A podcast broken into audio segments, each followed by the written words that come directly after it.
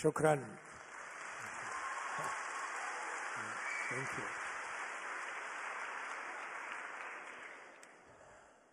بتسعدوني دايما برؤياكم وبترحيبكم الحار وبمحبتكم وبركة كبيرة ليا قوي إني أكون بشارككم ببعض الحاجات اللي أنا اتعلمتها واللي أنا متأكد إنه زي ما ربنا استخدمها معايا تساعدني في حياتي تساعدكم أنتوا كمان السلسلة اللي ماشي فيها الاجتماع اليومين دول زي ما أنتوا عارفين عن خروج شعب إسرائيل وإيه الدروس اللي إحنا بنتعلمها من قصة هذا الشعب.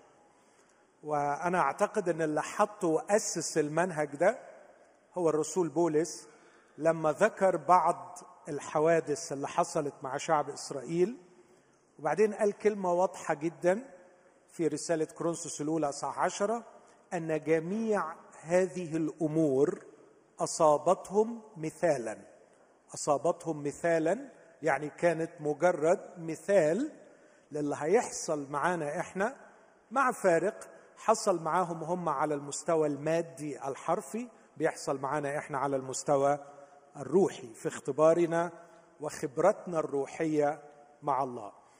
وأعتقد معظمكم يقدر يستنتج الاستنتاج ده لما بيشوف خروف الفصح والحمل المذبوح والدم المرشوش والناس بتعيش الكلام ده بشكل حرفي. أعتقد إنه واضح جدا إنه كان في رمز للي حصل معانا.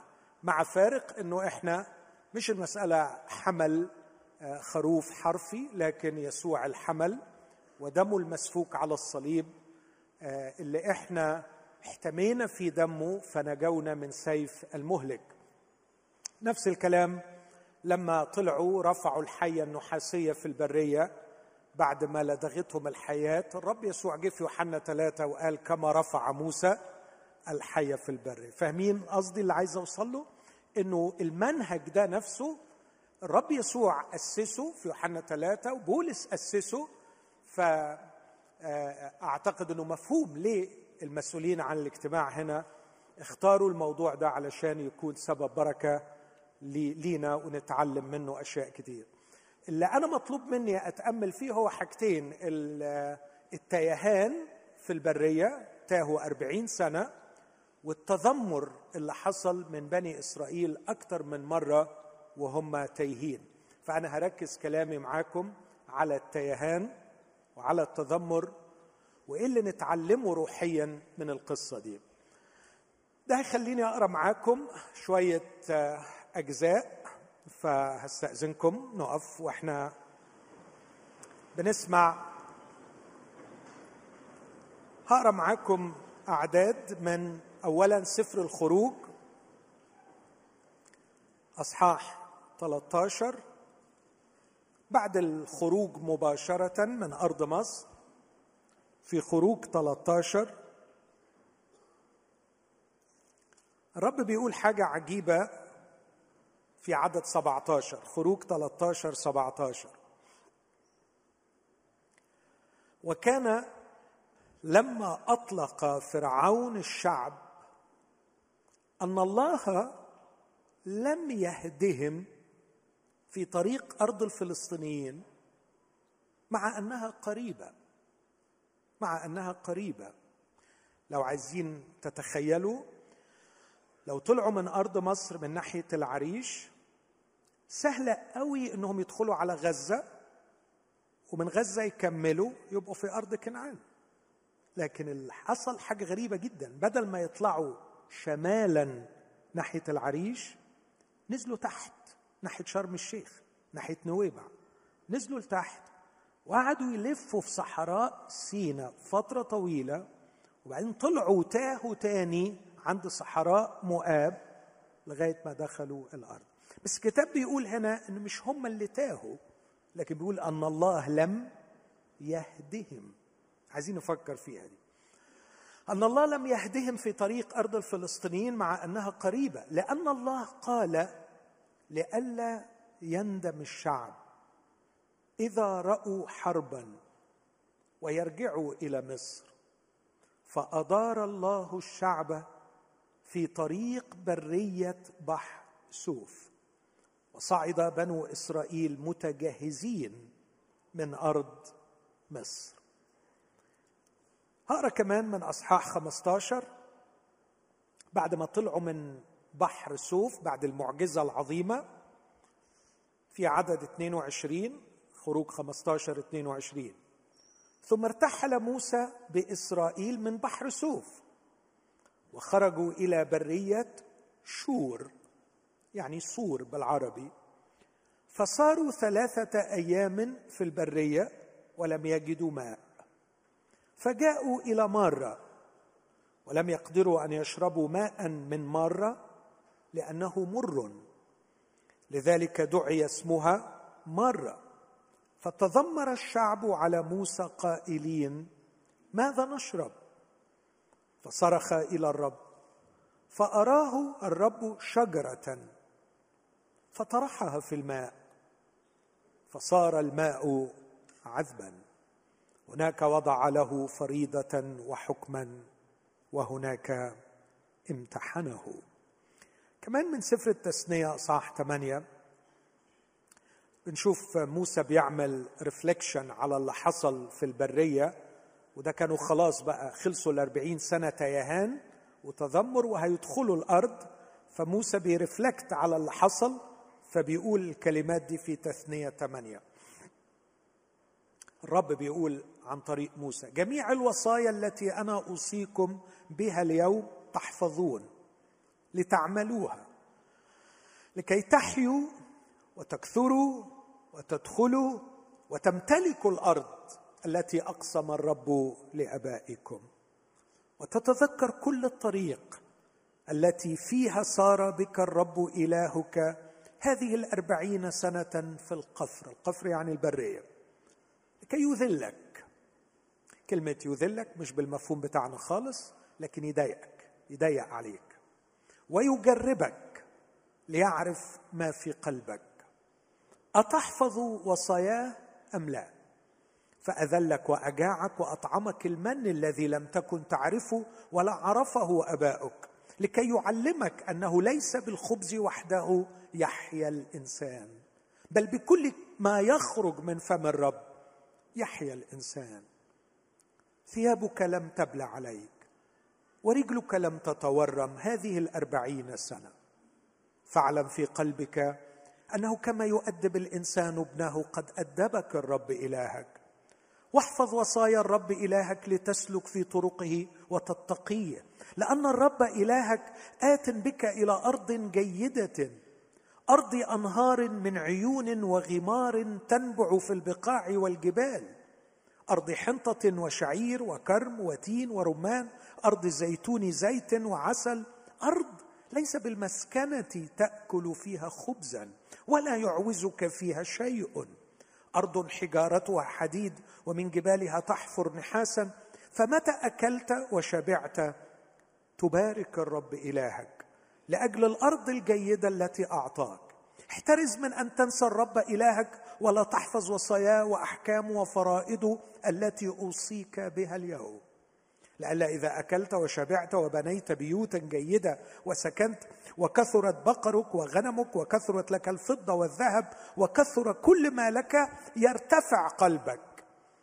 وتنسى الرب إلهك. الذي أخرجك من أرض مصر من بيت العبودية الذي صار بك في القفر العظيم المخوف.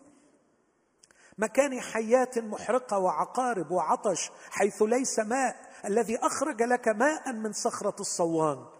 الذي أطعمك في البرية المن الذي لم يعرفه ابائك لكي يذلك ويجربك لكي يحسن إليك في آخرتك. ولئلا تقول في قلبك قوتي وقدرة يدي اصطنعت لي هذه الثروة. بل اذكر الرب إلهك أنه هو الذي يعطيك قوة لاصطناع الثروة لكي يفي بعهده الذي أقسم لأبائك كما في هذا اليوم. وإن نسيت الرب إلهك وذهبت وراء آلهة أخرى وعبدتها وسجدت لها. اشهد عليكم اليوم أنكم تبيدون لا محالة. كالشعوب الذين يبيدهم الرب من أمامكم كذلك تبيدون لأنكم لأجل أنكم لم تسمعوا لقول الرب إلهكم.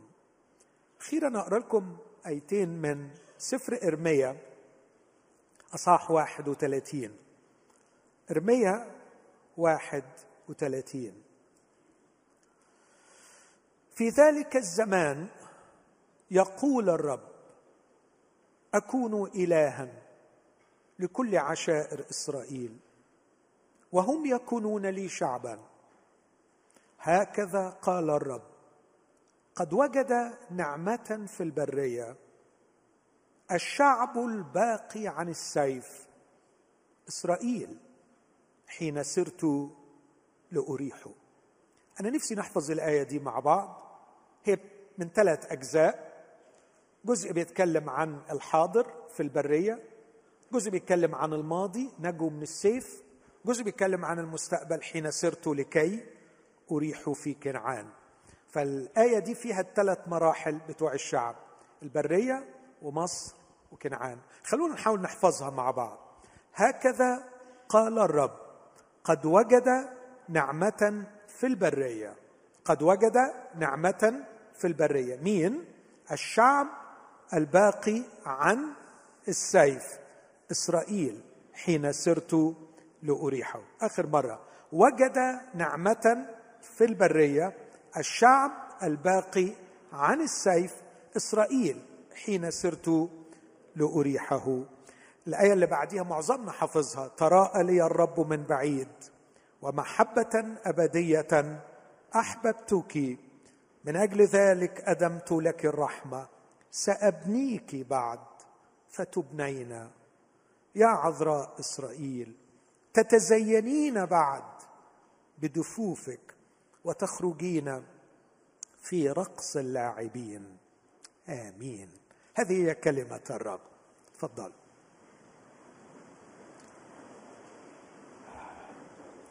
الآية الجميلة دي أنا بعتبرها آية مظلومة بسبب الآية اللي بعديها.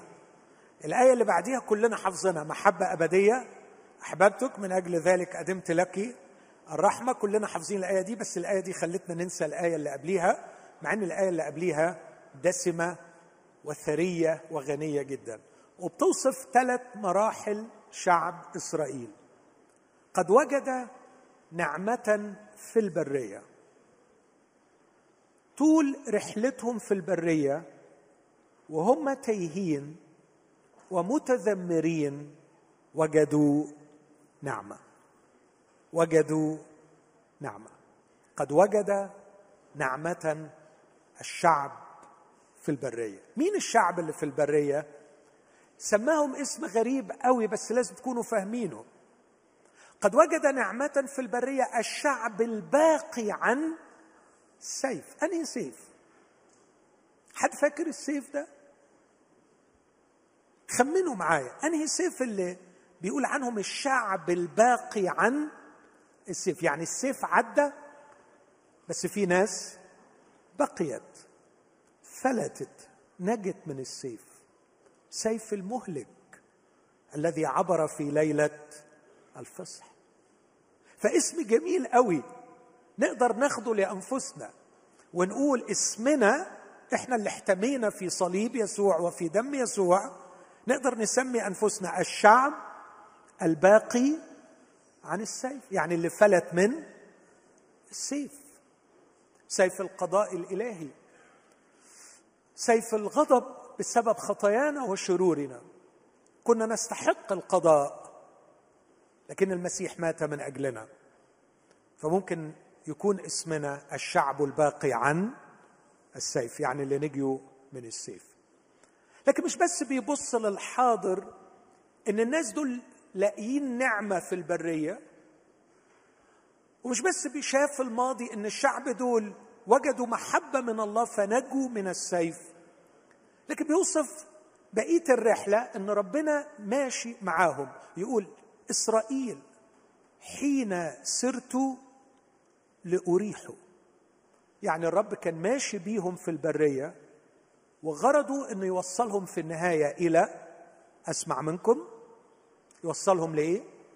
وأنا بقول كلام صعب قوي كده النهاردة. ده أنا زمان قلت لكم حاجات أصعب وكنتوا ماشيين معايا. حين سرت لأريحه يعني قصد ربنا أنهم يعمل إيه فيهم؟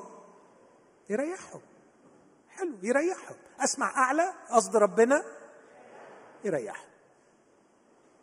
أنا عايز أبدأ من كلمة يريحهم. يعني إيه يريحهم؟ يعني يدخلوا كنعان وينتخوا. ويقعدوا وبعد ما يقعدوا يقوموا علشان يقعدوا. وبعد ما يقعدوا ويستريحوا ويزهقوا يقوموا علشان يريحوا آه ده مفهومنا عن الراحة. لكن الحقيقة ده مفهوم خاطئ. ولازم نصحح المفهوم ده لأن الرب يسوع لما دعانا لي زي ما دعا بني إسرائيل لي. القصة بتاعتنا إحنا بقى. تعالوا إلي يا جميع المتعبين والثقيل الأحمال وأنا أريحكم. عارفين بقية الآية دي بيقول إيه؟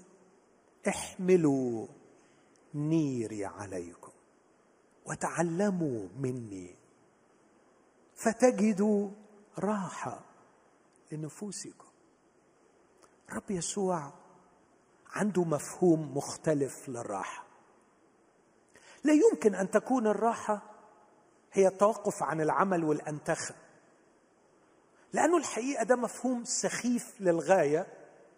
وأنا لو خدت أي واحد فيكم وحكمت عليه بالراحة لمدة ثلاث شهور ما يعملش أي حاجة أنا أعتقد إنه في الآخر هيتخنق ويبقى هيموت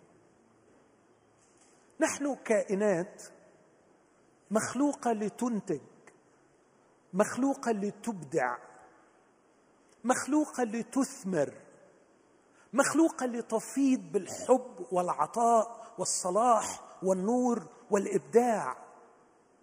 الله نفسه ليس في حالة كسل واسترخاء لكن الله في حالة عمل دائم. وعمل الله في صلاحه ونعمته ومحبته هذه هي راحته.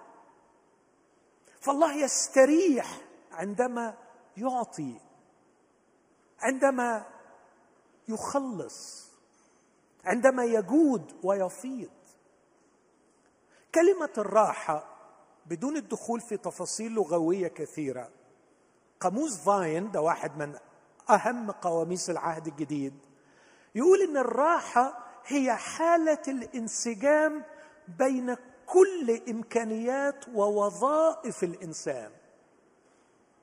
حالة انسجام تبقى داخليا منسجم عقلك ماشي مع أفكارك عفوا عقلك ماشي مع مشاعرك مشاعرك ماشية مع أخلاقك أخلاقك ماشية مع سلوكك الدنيا من جوه كلها في حالة انسجام.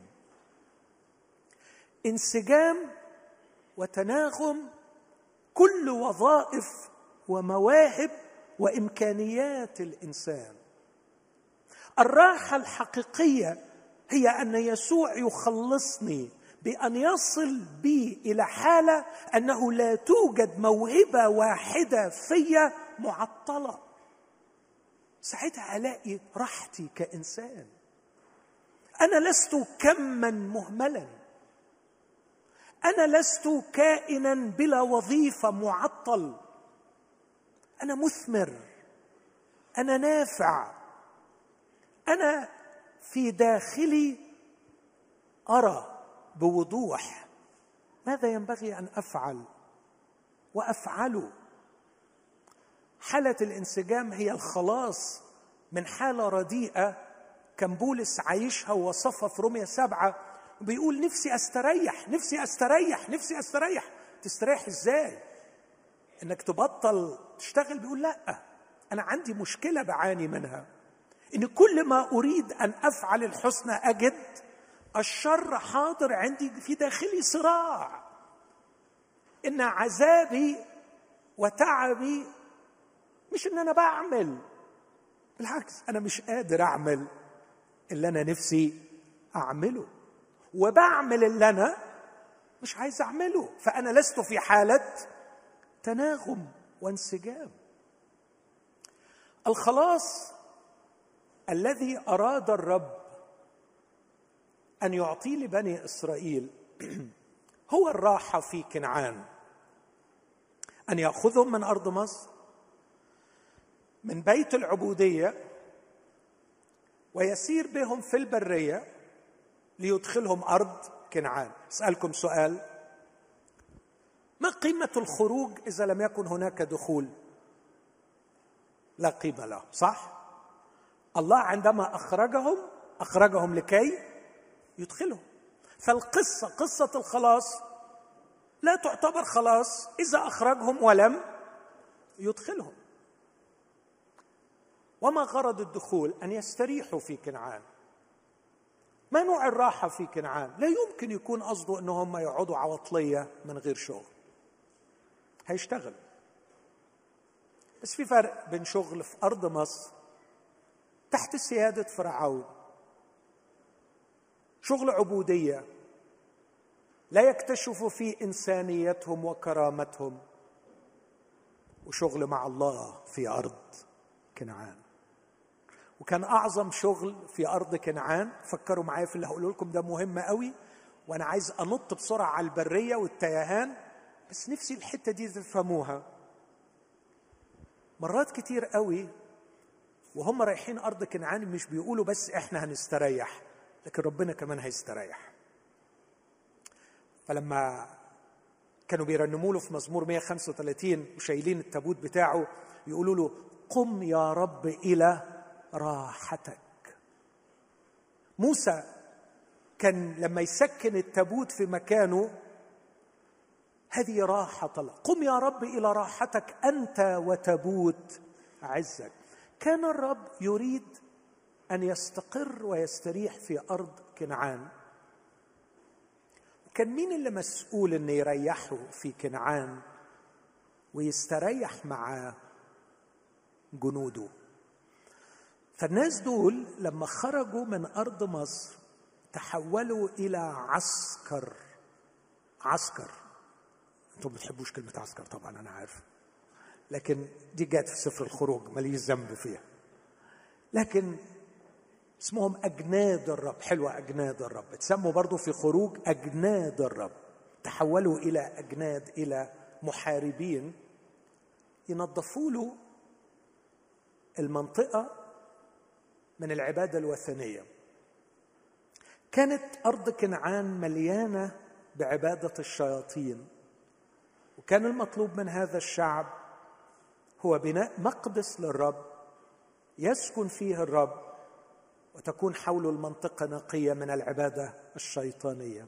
فكانوا هيشتغلوا مع الله لكي يستريح الله في مسكنه ويستريحهم أيضا معه. هذه هي الراحة. بالنسبة لنا إحنا مفهوم الخلاص هو أن الله يسكن فينا ويستريح في شخصياتنا ونستريح نحن معه. المسكن النهارده مش مسكن من حجارة لكن إحنا اللي بقينا المسكن فيستريح الله فينا أي يستريح في شخصياتنا ولما يستريح في شخصياتنا تأتي الراحة إلينا إن كل وظائفنا ومواهبنا تعمل معا بانسجام.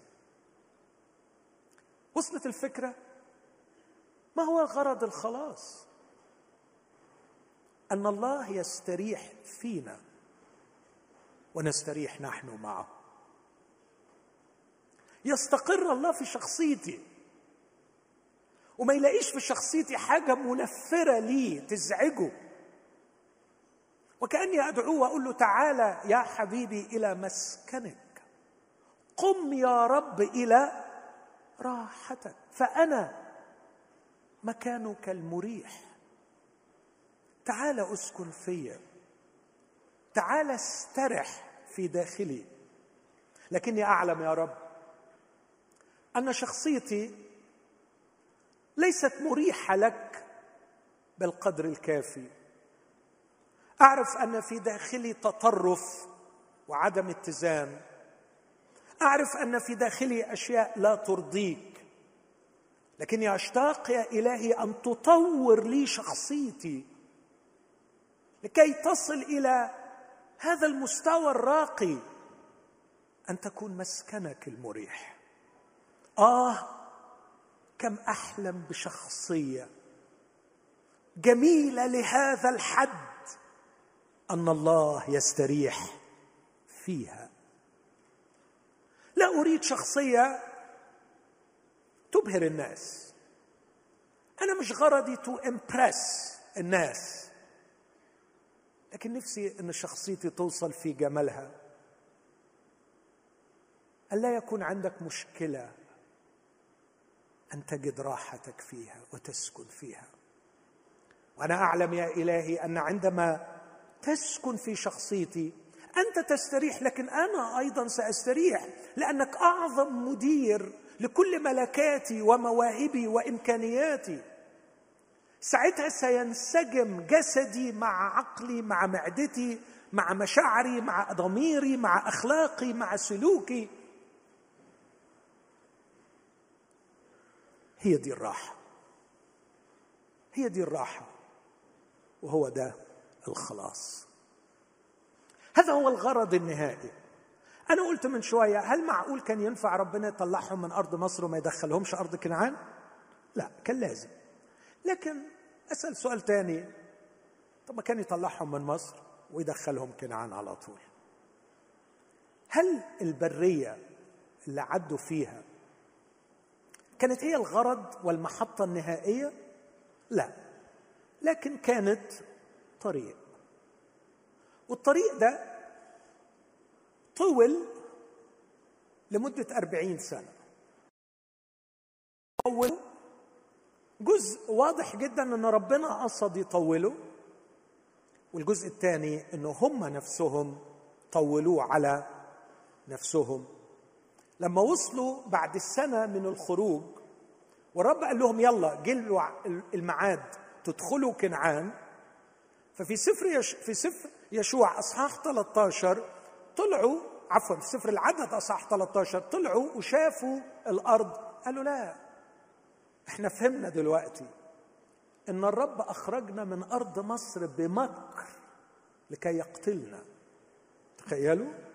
أخرجنا من أرض مصر بمكر يعني ربنا كان مكر وطلعنا وعايز يموت. أبسط تفكير لو في شوية ذكاء قليلين. طب يا جهلة لو هو عايز يقتلكم ما كان سابكم في أرض مصر إيه اللي يخليه يطلعكم يعني ويشيل غلبكم وبعدين يموتكم؟ إحنا كالجراد في أعين هذا الشعب وفي أعيننا. إحنا ما نقدرش.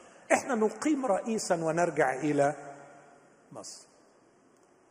هنا حدث الاختلاف الكبير بينهم وبين الرب والمدة طالت مدة التيهان وبقيت أربعين سنة. لكن يبقى السؤال هل سمح الله بهذا التيهان؟ هل سمح الله بهذه البرية الطويلة؟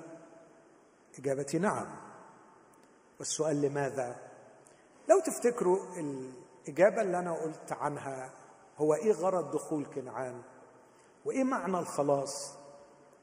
الحقيقة البرية هي فترة ركز معايا في اللي هقوله ده. في حياة كل شخص قبل يسوع المسيح فيها يعد لسكن الإله. إذا كان الخلاص في أجمل صوره أن يستريح الرب فيا وأستريح أنا معه. فبعد أن قبلت يسوع اكتشفت أن شخصيتي تحتاج إلى عمل طويل لكي تتنقى وتتهذب وتصبح تليق بسكنى الإله. هذا هو عمل البرية. جبت الكلام ده منين أنا؟ الأصحاح الطويل العريض اللي قريته معاكم سفر التثنية أصحاح ثمانيه موسى بعد ما وصل إلى مشارف أرض كنعان ابتدى يسترجع التاريخ الطويل ويعمل زي ريفليكشن عليه ويقول للشعب إيه اللي حصل معاهم في الأربعين سنة دي.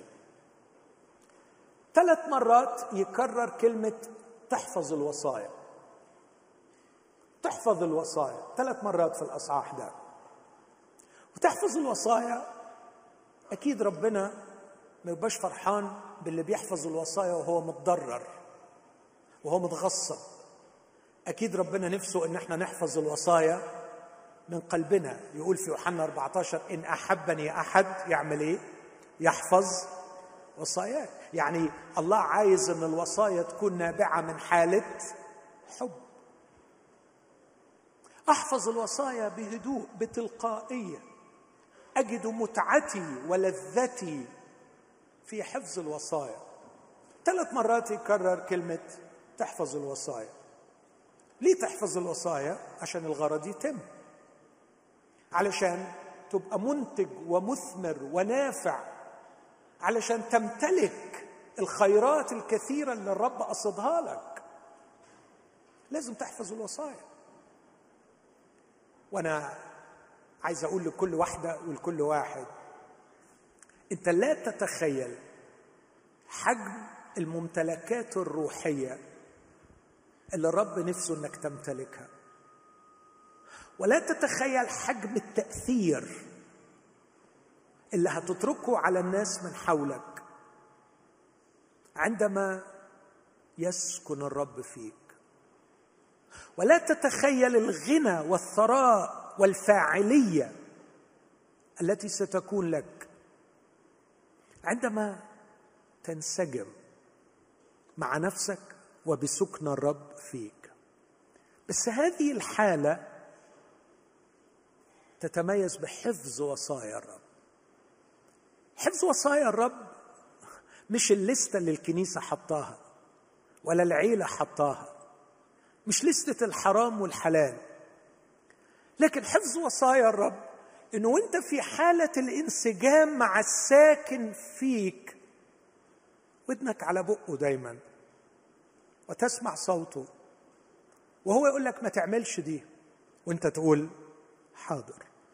ويقول لك روح اعمل دي وأنت تقول حاضر. تحفظ الوصايا. خلي بالك انت وصلت إلى مرحلة من الانسجام مع الله والانسجام مع نفسك للدرجة إنك تقدر تقول حاضر وتقدر تحفظ الوصايا وتقدر تتمم الوصايا.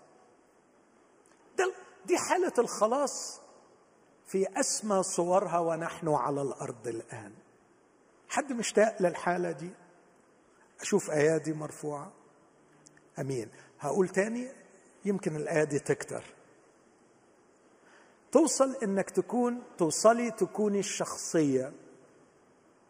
اللي الله ساكن فيها ومنسجم معها.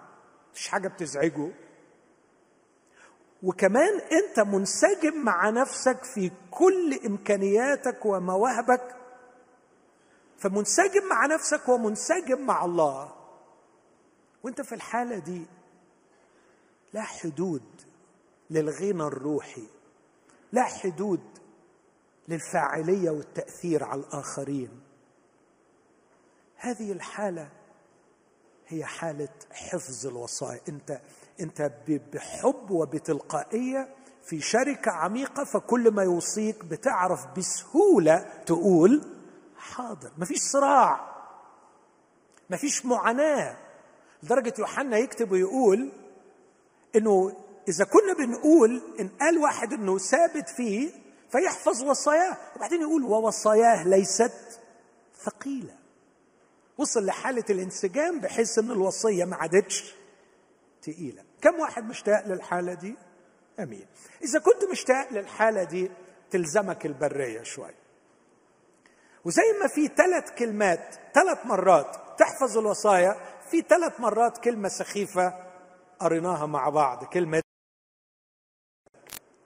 أذلك أذلك. وأنا قصدت في القراية أن أوضح المعنى علشان ما تقفشوش من ربنا وأنا بقراها. هل الله قصده إنه يذلنا؟ حاشا لي دي مش أخلاقه الحقيقة.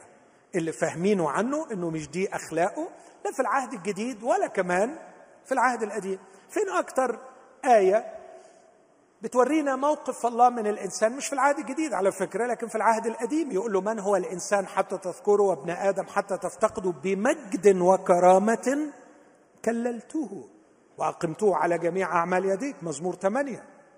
فالله مش قصده ابدا اذلالنا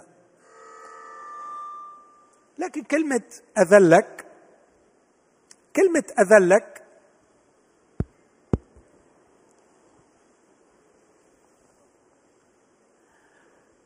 لو أنا حبيت أترجمها ترجمة دقيقة ألاقيها في سفر الخروج اصحاح عشرة. هي نفس الكلمة اللي الرب قالها لفرعون عن طريق موسى. شكرا. حتى متى؟ ركزوا معايا. حتى متى تأبى أن تخضع لي؟ الرب بيقول لفرعون حتى متى إيه؟ تأبى أن تخضع لي. كلمة أذلك هي نفس المصدر بتاع الكلمة دي. يعني الرب مش أذلك لكن الرب كان بيعمل إيه؟ بيخضعك لأنك ما كنتش عايز تخضع لي. هنا هنيجي للكلام الصعب شوية. يا شباب بعد ما قبلنا يسوع مخلص هذا لا يعني إن كل شيء زي الفل وكل حاجة ماشية حلاوة وكل حاجة جميلة. ما حصلش. جوايا حاجات كتير. اسمع اسمع. تأبى أن تخضع. زي مين؟ زي فرعون. تأبى أن تخضع. هذه الحالة أأبى أن أخضع تعطل الانسجام. تخيل لو في قائد أوركسترا ومعاه خمسين musician وكل واحد شغال وفيهم اتنين ثلاثة مش عايزين إطلاقا يخضعوا لتعليمات المايسترو. يأبوا أن يخضعوا. هيعملوا إيه في كل الحفلة؟ خلاص بوظوها. في داخلي رغبة في الأكل تأبى أن تخضع. في داخلي رغبة في الجنس تأبى أن تخضع. في داخلي كبرياء يأبى أن يخضع. في داخلي رغبة في النميمة تأبى أن تخضع. في داخلي شهوة للانتقام تأبى أن تخضع. في داخلي عين شريرة تشتهي ما لا يحل لها. تأبى أن تخضع. أشياء أعرفها أشياء لا أعرفها. تأبى أن تخضع. ماذا يفعل معي أبي السماوي؟ لا يتركني لعصياني. لا يتركني لغبائي وجهلي. إنه يريد أن يسمع مني لحنا جميلا. إنه يريد أن يصل بي إلى حالة الانسجام مع نفسي ومعه. فيذلني يخضعني. فكلمة أذلك يعني عمل إيه؟ أخضعك. لأنه أنا جوايا حاجات تأبى أن تخضع. هل يتركني لغبائي وحماقتي وجهلي؟ أفسد كل شيء جميل فيا بسبب الكم حاجة الغبية اللي تأبى أن تخضع. ابويا السماوي قل لا حبيبي أنا هأخضعها لك. أنت مش عارف تعملها أنا هعملها لك. بس عايزكم تفتكروا الآية. وجد نعمة في البرية الشعب الباقي من السيف. يبقى لما بيعمل فيا كده ده تسموه إيه؟ نعمة. دي نعمة. دي نعمة إن ليا أب محترم بيحبني ما رماش طوبتي. عارفين يعني إيه ما رماش طوبتي؟ يعني عارفين المثل ده؟ رميت طوبته يعني خلاص. لا باقي عليا وأنا غالي عليه وكل اعوجاج فيك هظبطه وكل بروز فيك هقطعه وكل منخفض فيك هرفعه. سأبنيك قرينا كده في إرميا 31 سأبنيك فتبنين وتتزينين بدفوفك وتخرجين برقص اللاعبين هزينك وهجملك وهبنيك على المستوى الروحي. كيف؟ لأنك أجعلك تخضعين فتنسجمين مع نفسك وتنسجمين معي. لكني أراك عاجزة. أراك ضعيفا. تصرخ مع بولس قائلا ويحي أنا الإنسان الشقي من ينقذني؟ سأستجيب لصرختك. وأذلك أي أخضعك أنا. هدخلك في مواقف مش على مزاجك. واحطك في حتت أسخف ما يكون. وهعرف يا حبيبي أربيك. اسمع قرينا كده في تثنية ثمانية كي تعلم في قلبك أنه كما يؤدب الأب ابنه هكذا أدبك الرب إلهك. والتأديب هنا يعني تربية وتهذيب وتعليم وتجميل وتقويم ترقية زي الأب لما بيأدب ابنه. عمر الأب السوي الأب الصحي ما بيأدب ابنه لأنه بيكرهه ولا عايز يذله لكن يؤدبه لأنه يحبه. إذا فهمنا الكلام اللي أنا قلته دلوقتي إيه معنى الراحة؟ وإيه معنى حفظ الوصايا؟ وإيه لزوم الإذلال؟ محتاج أعرف شوية. يعني إيه إذلال؟ بس عايز أعدي الأول قبل ما أعرف يعني إيه إذلال. أعدي شوية على الثلاث مرات اللي قال فيهم اذلك وهتلاقوهم مرتبطين بثلاث حاجات غاية في الجمال. المره الأولى يقول له اذلك وأجاعك في سفر التثنية اصحاح 8 اذلك وأجاعك لكي يعرف ما في قلبك. أنا أعتقد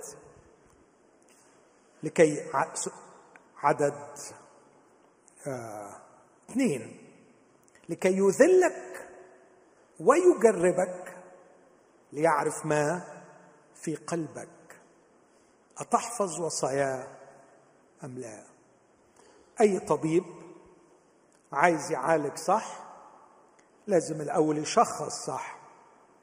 عشان يشخص مرات بنعمل كل أنواع الاشعاعات بس ما بتطلعش حاجة. فبيعملوا عملية سخيفة جدا الجراحين اسمها اكسبلوريشن يعني يفتح علشان يشوف بقى إيه البلوه اللي جوه إيه البلوه اللي جوه.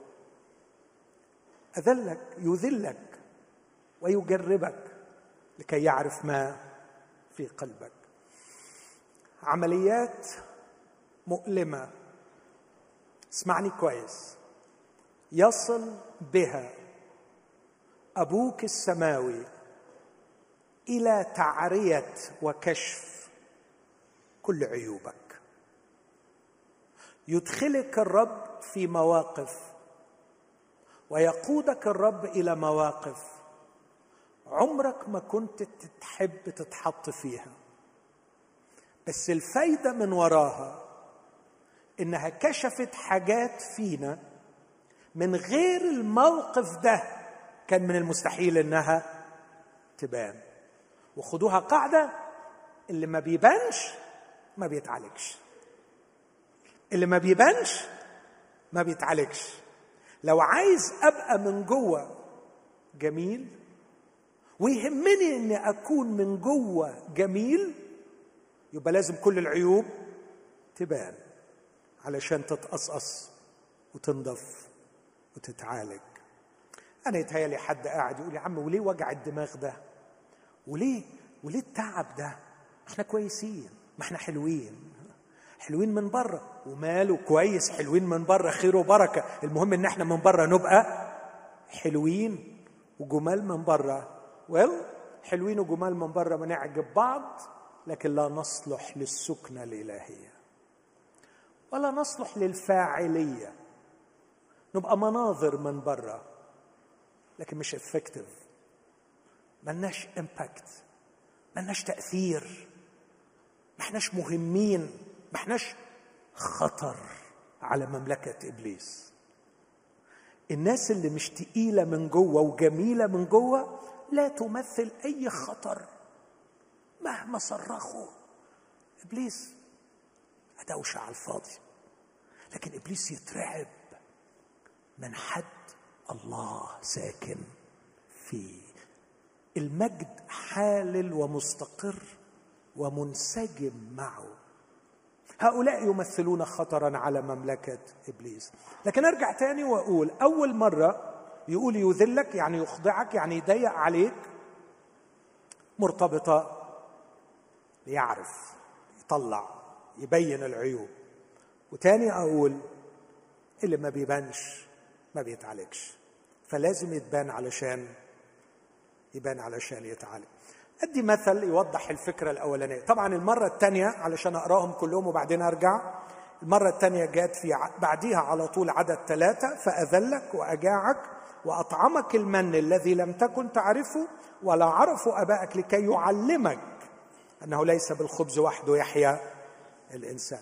يبدو إنه بنحتاج إلى جرعة من الضيق أو الذل أو الإخضاع لكي نتذكر أننا كائنات روحية وليست كائنات مادية فقط. المرة الثالثة هوضحها أكثر بعد شوية.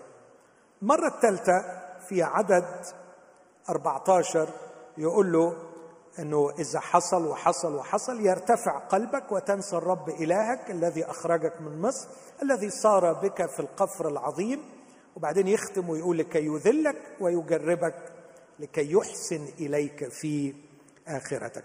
يبقى يذلك لكي يعرف ما في قلبك يذلك لكي يطعمك المن يذلك لكي يحسن إليك في آخرتك. إيه معاني الثلاث حاجات دول؟ المعنى الأول زي ما قلت إنه الإذلال إنه يدخلني في مواقف صعبة وهقول بعد كده إزاي نتعامل معاها. المواقف الصعبة تكشف حاجات مش كويسة في شخصيتي.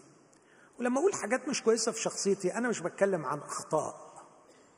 أنا بتكلم عن عيوب أساسية في الشاسيه. عارف العربية اللي مضروبة في الشاسيه؟ كل ما تمشي تعمل إيه؟ تحدث تحدث تحدث فالمسألة مش غلطة المسألة إن في ها؟ في عيب جوهري محتاج يتصلح.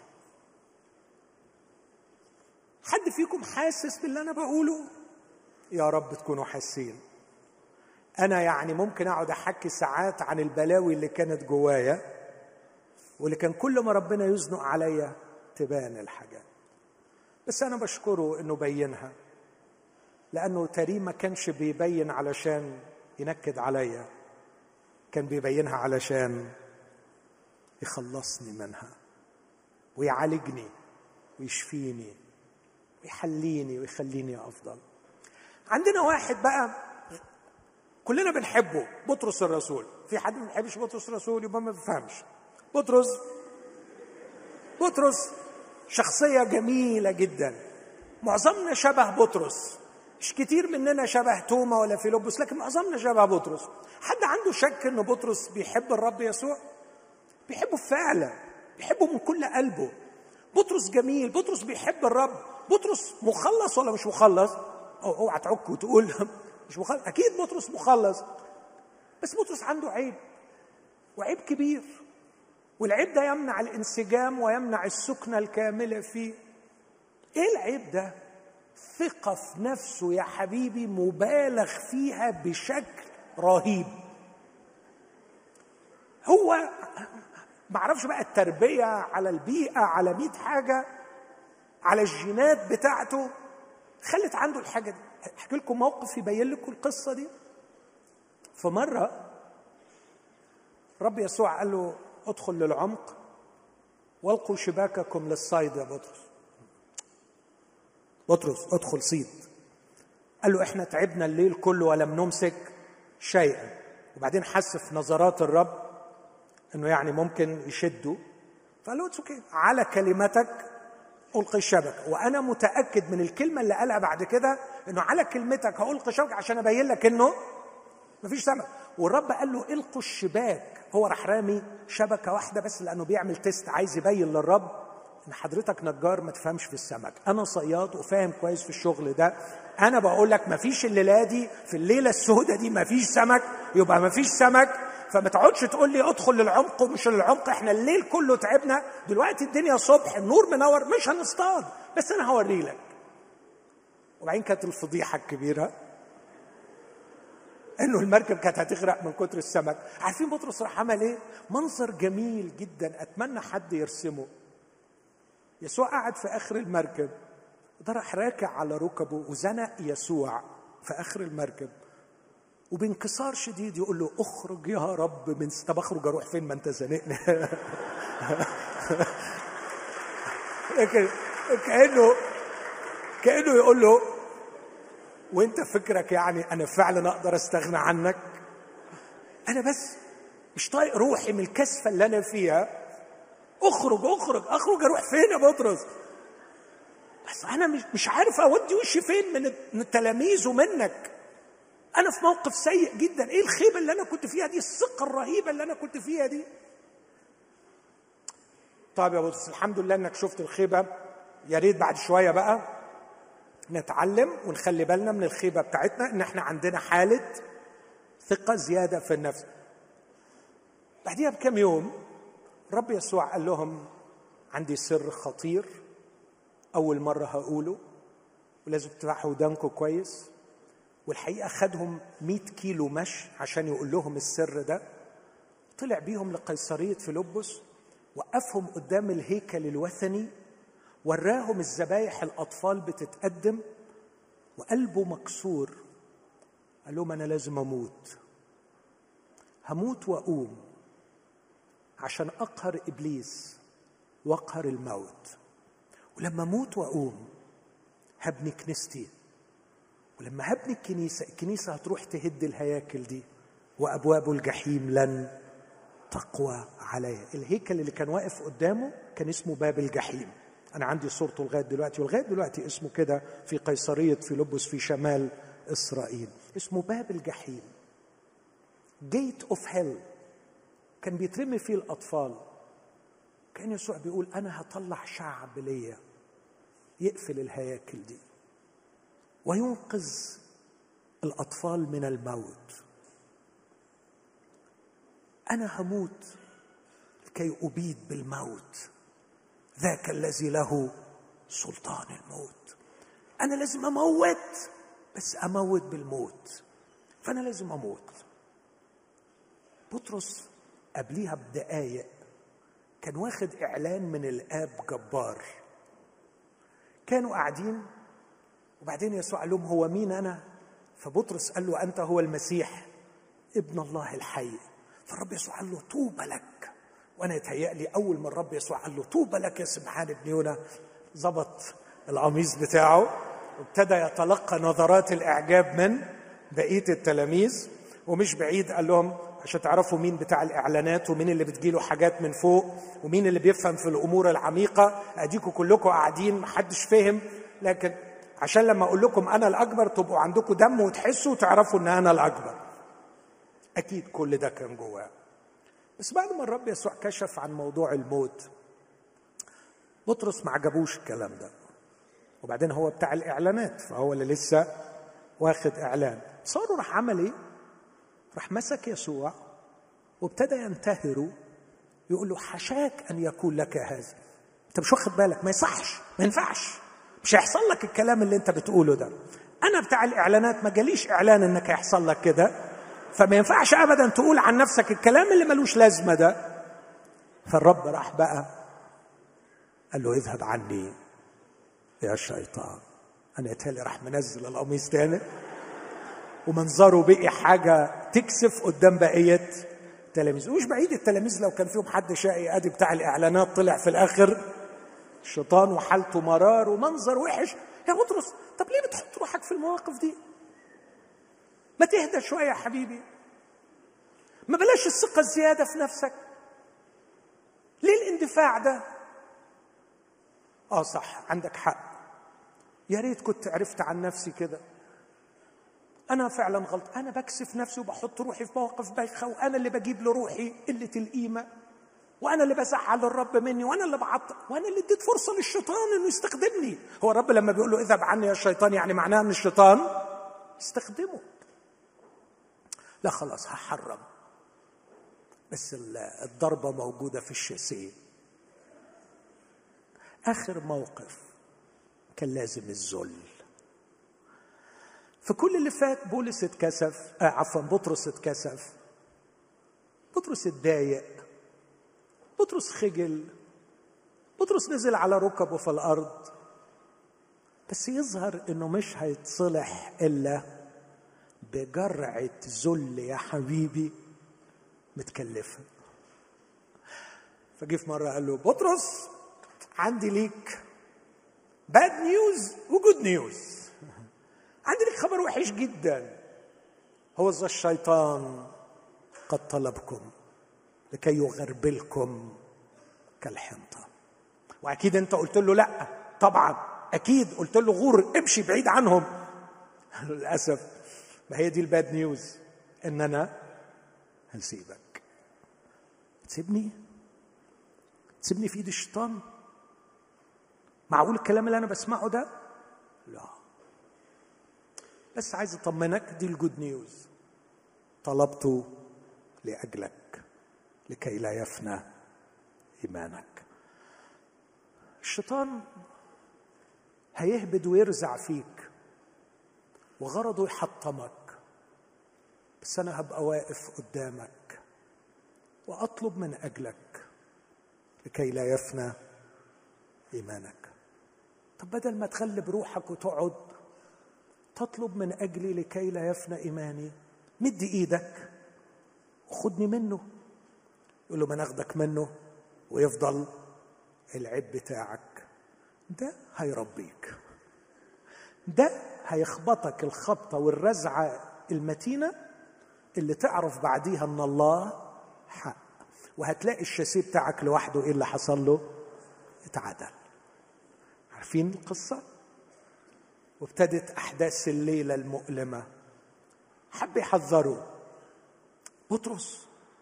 كلكم هتشكوا فيا. لا بقى وإن شك فيك الجميع أنا لا أشك. أنا أنا مستعد أموت معك قال له بطرس اهدى شوية. ما إحنا اتعلمنا الدرس ده 100 مرة. لا لسه كان الشاسيه معوج. أنتوا عارفين القصة. والوحيد اللي أنكر يسوع يا الوحيد اللي أنكر يسوع ثلاث مرات هو بطرس. الرب يقول له قبل أن يصيح الديك مرتين تنكر ثلاث مرات. يعني أنت أسرع من الديك في صيحانه الديك الديك صح مرتين أنت أنكرت ثلاثة. على ما خلص الديك الصيحه الثانية كنت أنت مخلص ثلاث مرات إنكار. يعني حالته بلا. بس وهو في المنظر الوحش ده نظر إليه يسوع. أنا كتير ببكي لما أفتكر النظرة دي. يسوع مجلود أو متعري ومتبهدل ومقيد بس هو في قيوده مشغول ببطرس. نظر إليه يسوع.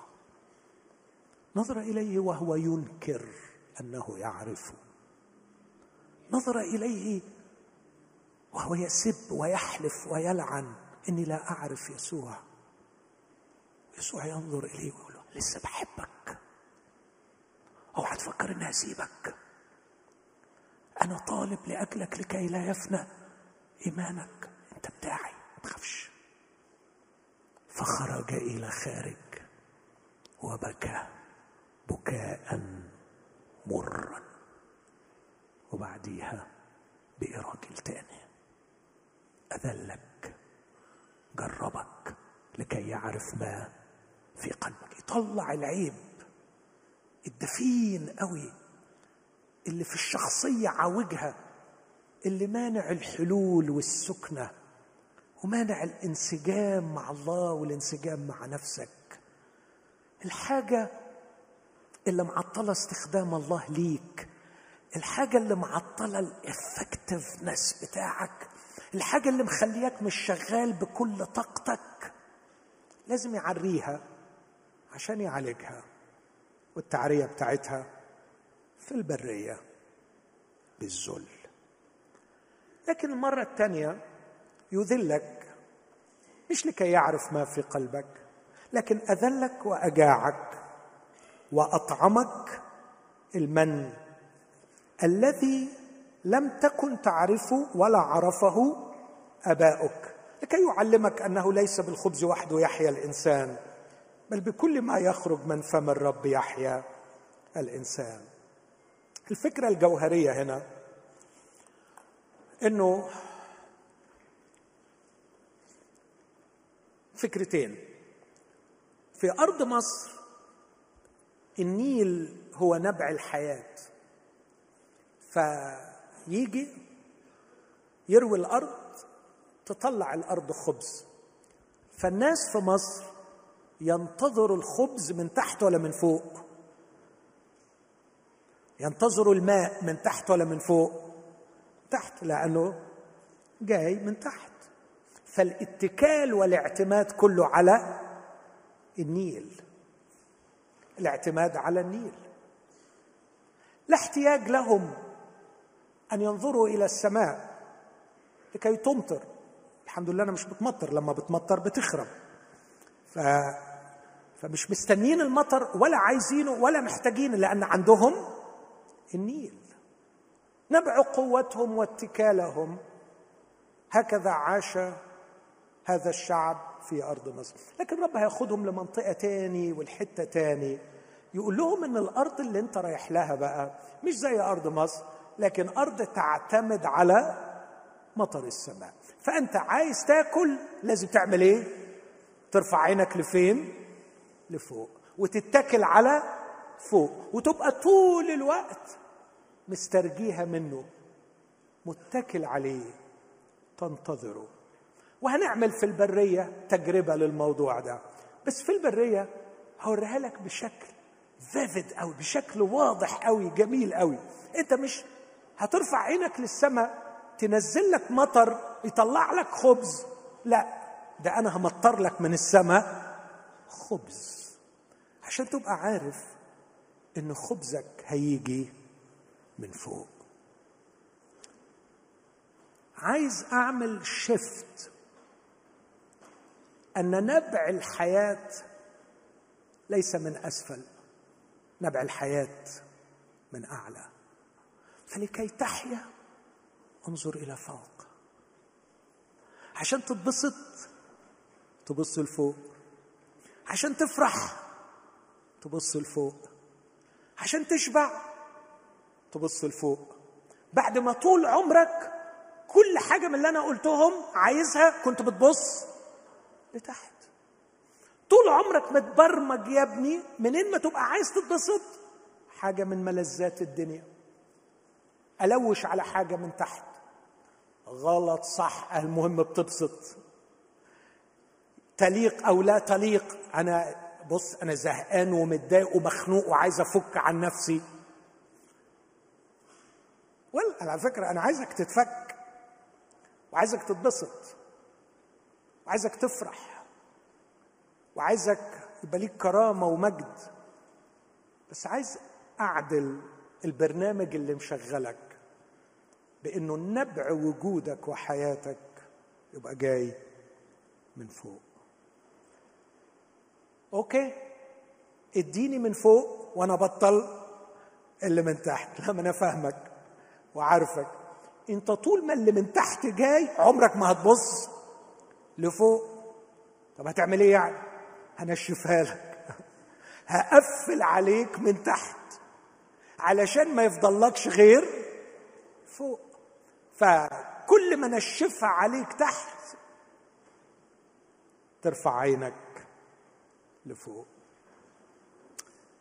بعدين يا رب فيش ولا بنت عايزة تحبني. بعدين يا رب فيش ولا واد يتص في نظره ويبص. بعدين يا رب مفيش ولا سفرية عدلة. بعدين يا رب مفيش حاجة مش عارف إيه. حبيبي كل الحاجات دي انت اتعودت عليها والناس حواليك متعودة عليها هي مصادر الانعاش والحياة والاستقرار والسعادة من تحت. أنا عايز أخليك أرقى أن تحيا من فوق. أطعمك المن الذي لم يعرفه آباؤك في أرض مصر. اللي حواليك ما يعرفوهوش. كيف تستمد استقرارك النفسي؟ مش من علاقة رومانسية لكن تستمده من فوق. كيف تستمدي قيمتك في عينين نفسك؟ مش من كلمتين حلوين ولد يقولهم لك. على فكرة ممكن يقولهم لك وممكن يقولهم لثلاثه في نفس الوقت. أنا عارفهم. صح ولا مش صح يا أولاد؟ تعال رأيك. أنا يا رب مش استنى أستمد قيمتي وعلق تقديري لنفسي على كلمتين يقولهم لي واحد ولا على شعري يبقى شكله أو منظري يبقى شكله أو جسمي يبقى شكله. سأستمد استقراري وسلامي من فوق. ده صعب. بس أبونا علشان يسهلوا علينا ينشفها من تحت. فأذلك وأجاعك وأطعمك المن.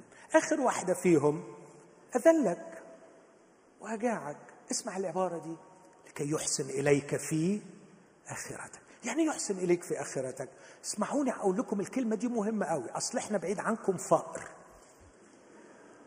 تعرف لو ربنا إدانا حاجة جميلة قوي قبل ما يجهزنا ليها نضيعها وقبل ما نضيعها تبوظنا. يعني ربنا يبقى بيدينا حاجة في غاية الروعة عايز يحسن إلينا.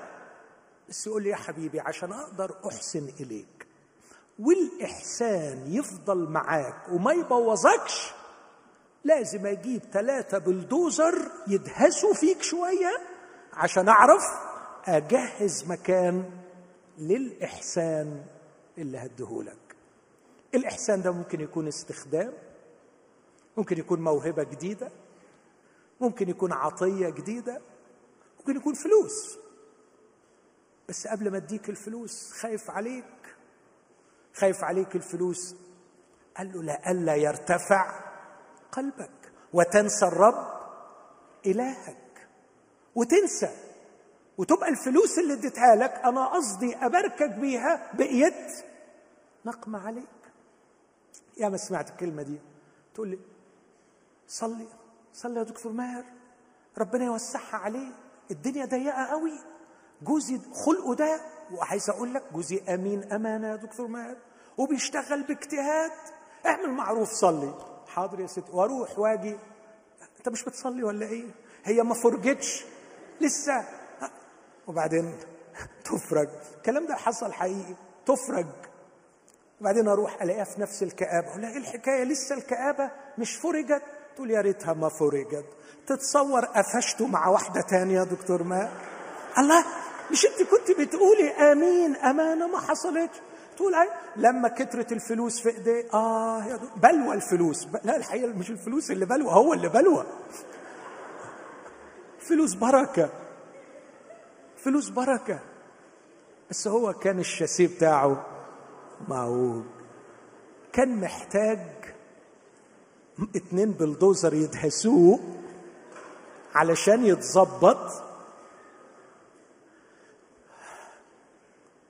أنا قلت عبارة من فترة قريبة أحب أقولها لكم.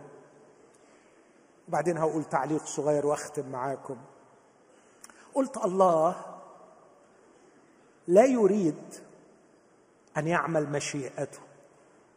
طبعا لو واحد قطع الكلمة دي تبقى كارثة.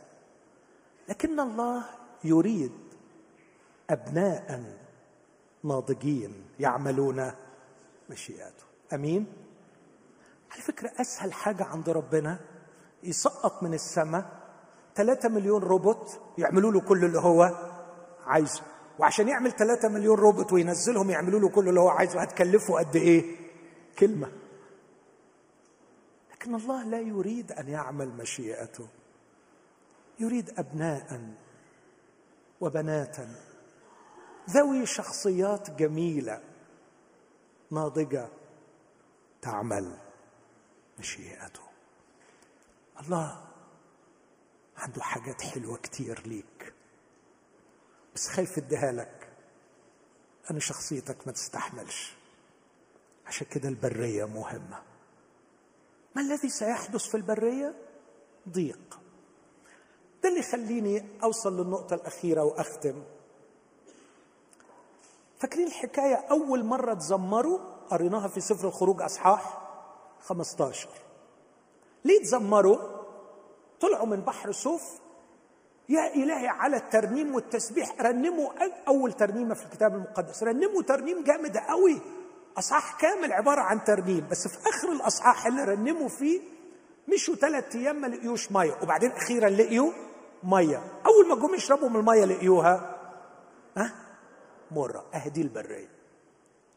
أهدي البرية. إنك تبقى محروم محروم محروم من حاجة وبعدين ها لقيت الحاجة تطلع لك مرة. محبطة مش كده؟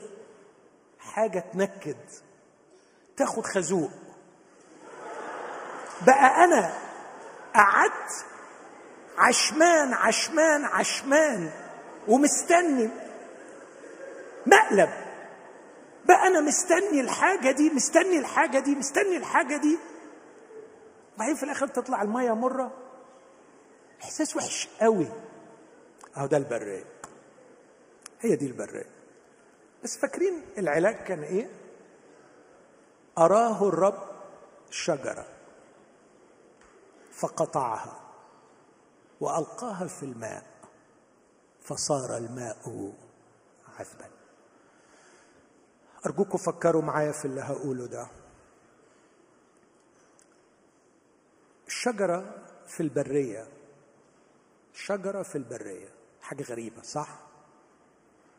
شجرة معجزية.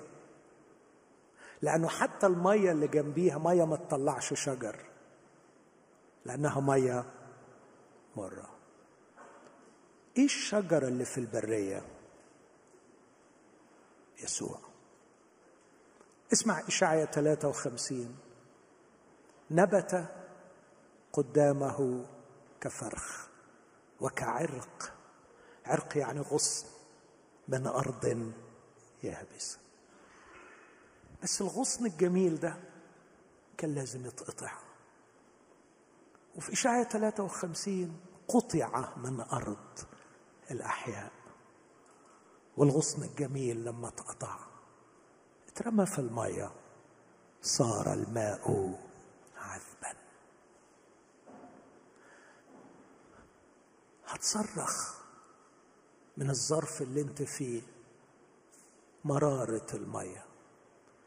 بس الرب مش هيخلق لك بير مية حلوة لكن هيقول لك روح ليسوع المصلوب وتوحد معه وارتبط بالمصلوب. ستجد الماء عذبا والمية المرة نفسها يبقى طعمها حلو. في صليب يسوع. يظهر إنه لما بتوحد مع يسوع المصلوب حتى ظروفي الصعبة بقدر أشوفها بشكل مختلف. وأبدأ أشوفها مش ضدي لكن ليا. وأبدأ أشوفها مش إنه عايز ينكد عليا لكن عايز يشفيني ويعالجني. وعشان كده آخر كلمة في الجزء ده أنا الرب شافيك. أنا هشفي شخصيتك من جوه واصلح عيوبك من خلال المية المرة اللي بديها لك تشربها. بس عشان تقدر تشربها لازم تروح للصليب ولازم تتوحد مع يسوع المصلوب. دي خبرة روحية حقيقية يعملها الروح القدس في كل واحد فينا. اذا ما هي البرية؟ وما غرض التيهان؟ البرية هي طريقنا نحو الراحة نحو انسجام الله في داخلنا وانسجامنا نحن مع الله. لنكون في أقصى حالات الفاعلية والتأثير والقوة في هذه الحياة.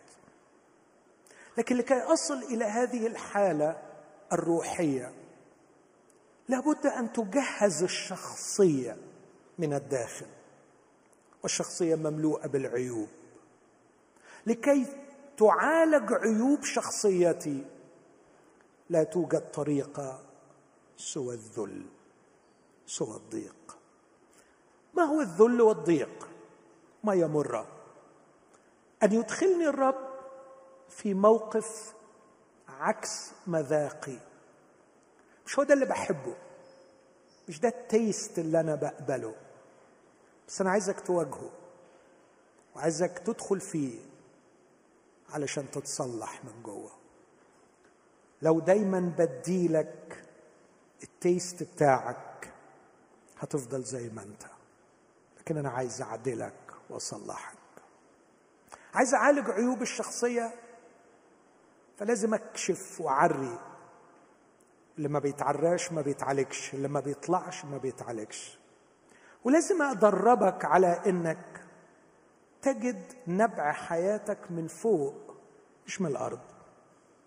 ولازم أجهزك للموهبة والبركة اللي اديها لك في آخرتك.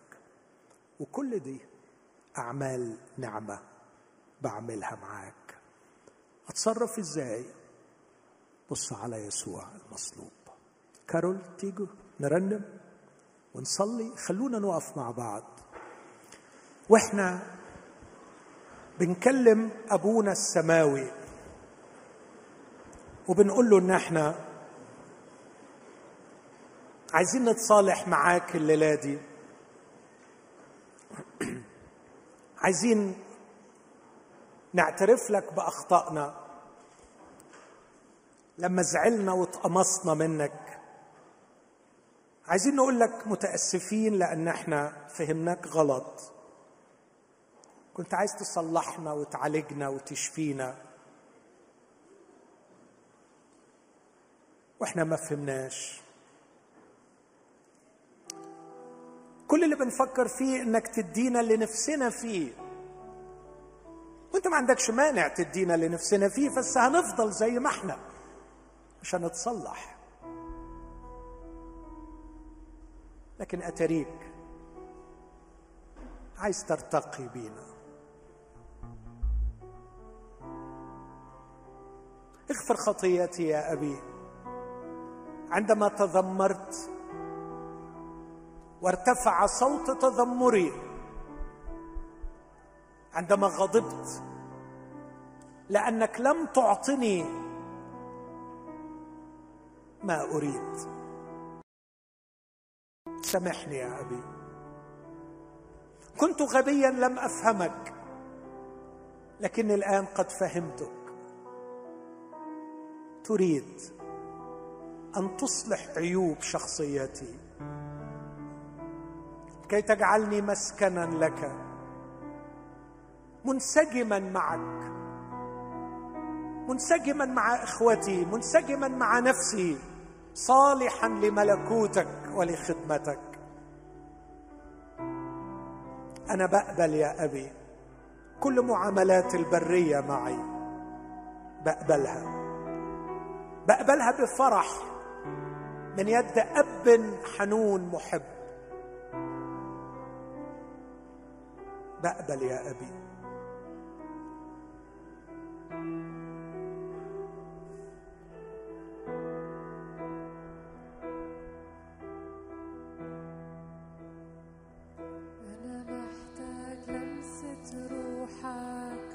تغيرني وأنا محتاج يا دمك يطهرني أنا محتاج لمسة روحك تغيرني وأنا محتاج يا دمك يطهرني. وأنا لما هاجي وأشوفك وأشوف اسمي على كفوفك بترد الأسر وحقك بيحررني. وأنا لما هاجي وأشوفك واشوف اسمي على كفوفك بتفك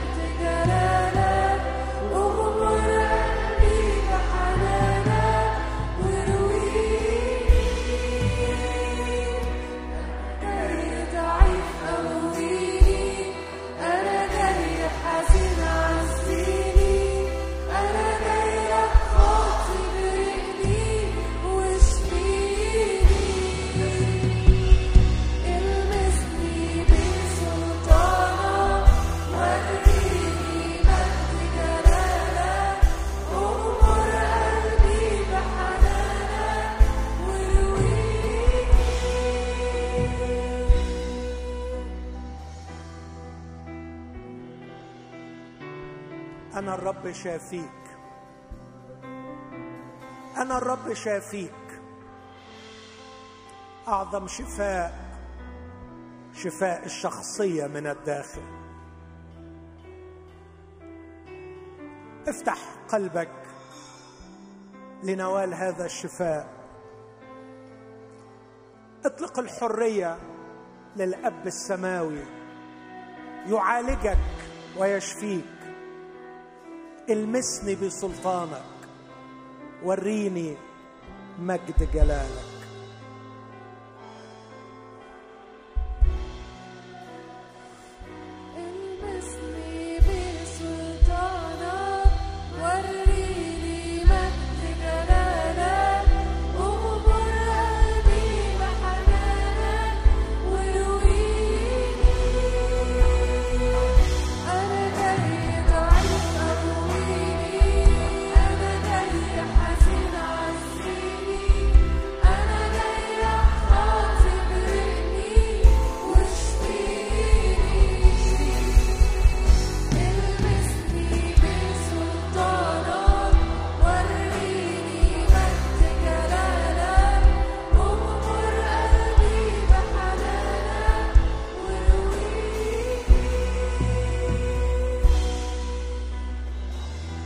أكثر شفاء عند الصليب.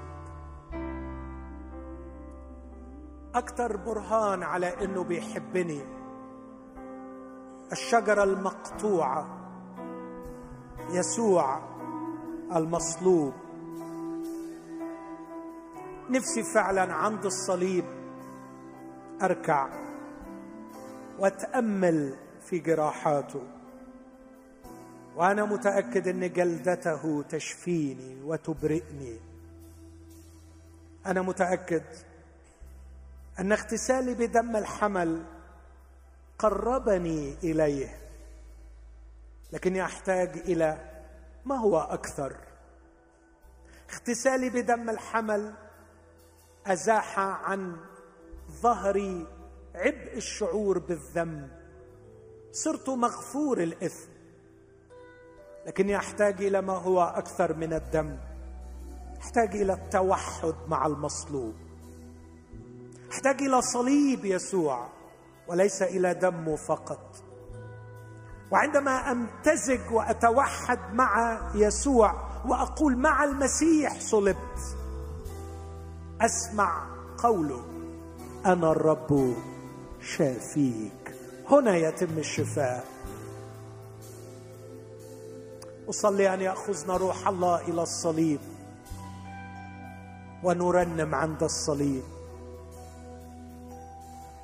اللي ما اغتسلش فرصة لي أن يغتسل بدم الحمل واللي اغتسل يطلب أن يتوحد مع المصلوب لكي يسمع أنا الرب شافيك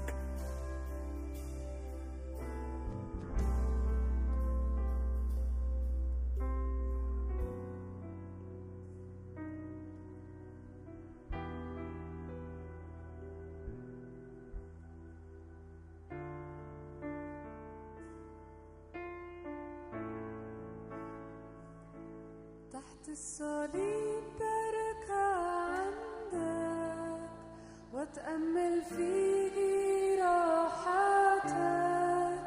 أنا بجيلك بجروحي وعارف إن شفائي فيك.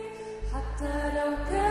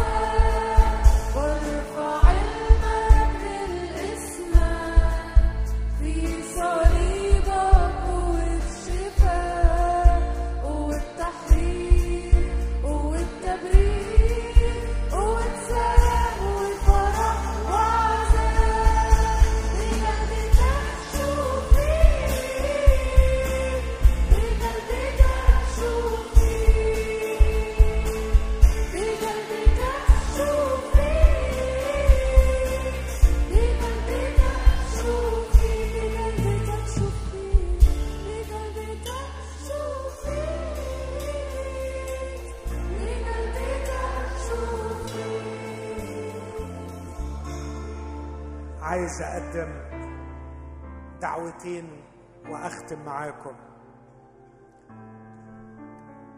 المسيحية تدور حول صليب يسوع.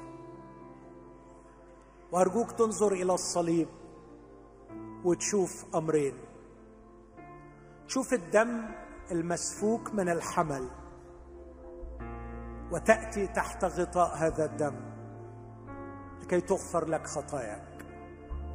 لنا فيه الفداء بدمه غفران الخطايا. لكن كمان إذا كنت نلت غفران الخطايا والكلام اللي أنا قلته النهارده يعني ميك سنس بالنسبة لك إنه في عيوب حل برضه في الصليب. تعالى واطلب أن روح الله يوحدك. مع المسيح. مع المسيح صلبت. فاحيا لا أنا بل المسيح يحيا فيا. الشفاء الحقيقي ليس أن خطاياي مغفورة فقط لكن المسيح يحيا فيا. خذنا يا روح الله. خذنا إلى صليب يسوع. خذنا إلى صليب يسوع. وليغتسل من لم يغتسل بعد في دم الحمل. ولتوحدني كابن مع حبيبي المصلوب من أجلي. فأعيش هذا الاختبار أحيا لا أنا بل المسيح يحيا فيا اقبل يا أبي كل صلاة رفعت. من أجل الغفران بدم المسيح. واقبل يا أبي كل صلاة نابعه من قلب ابنه أو ابن مشتاق للشفاء. من عيوب الشخصية في صليب المسيح. وافتح عقولنا لنقبل معاملاتك الأبوية معنا. مهما كان الذل مؤلم علمنا كيف نقبل لأنك تحسن إلينا في آخرتنا. لكي تطعمنا طعاما سماويا. في اسم المسيح يا أبي استجب. آمين.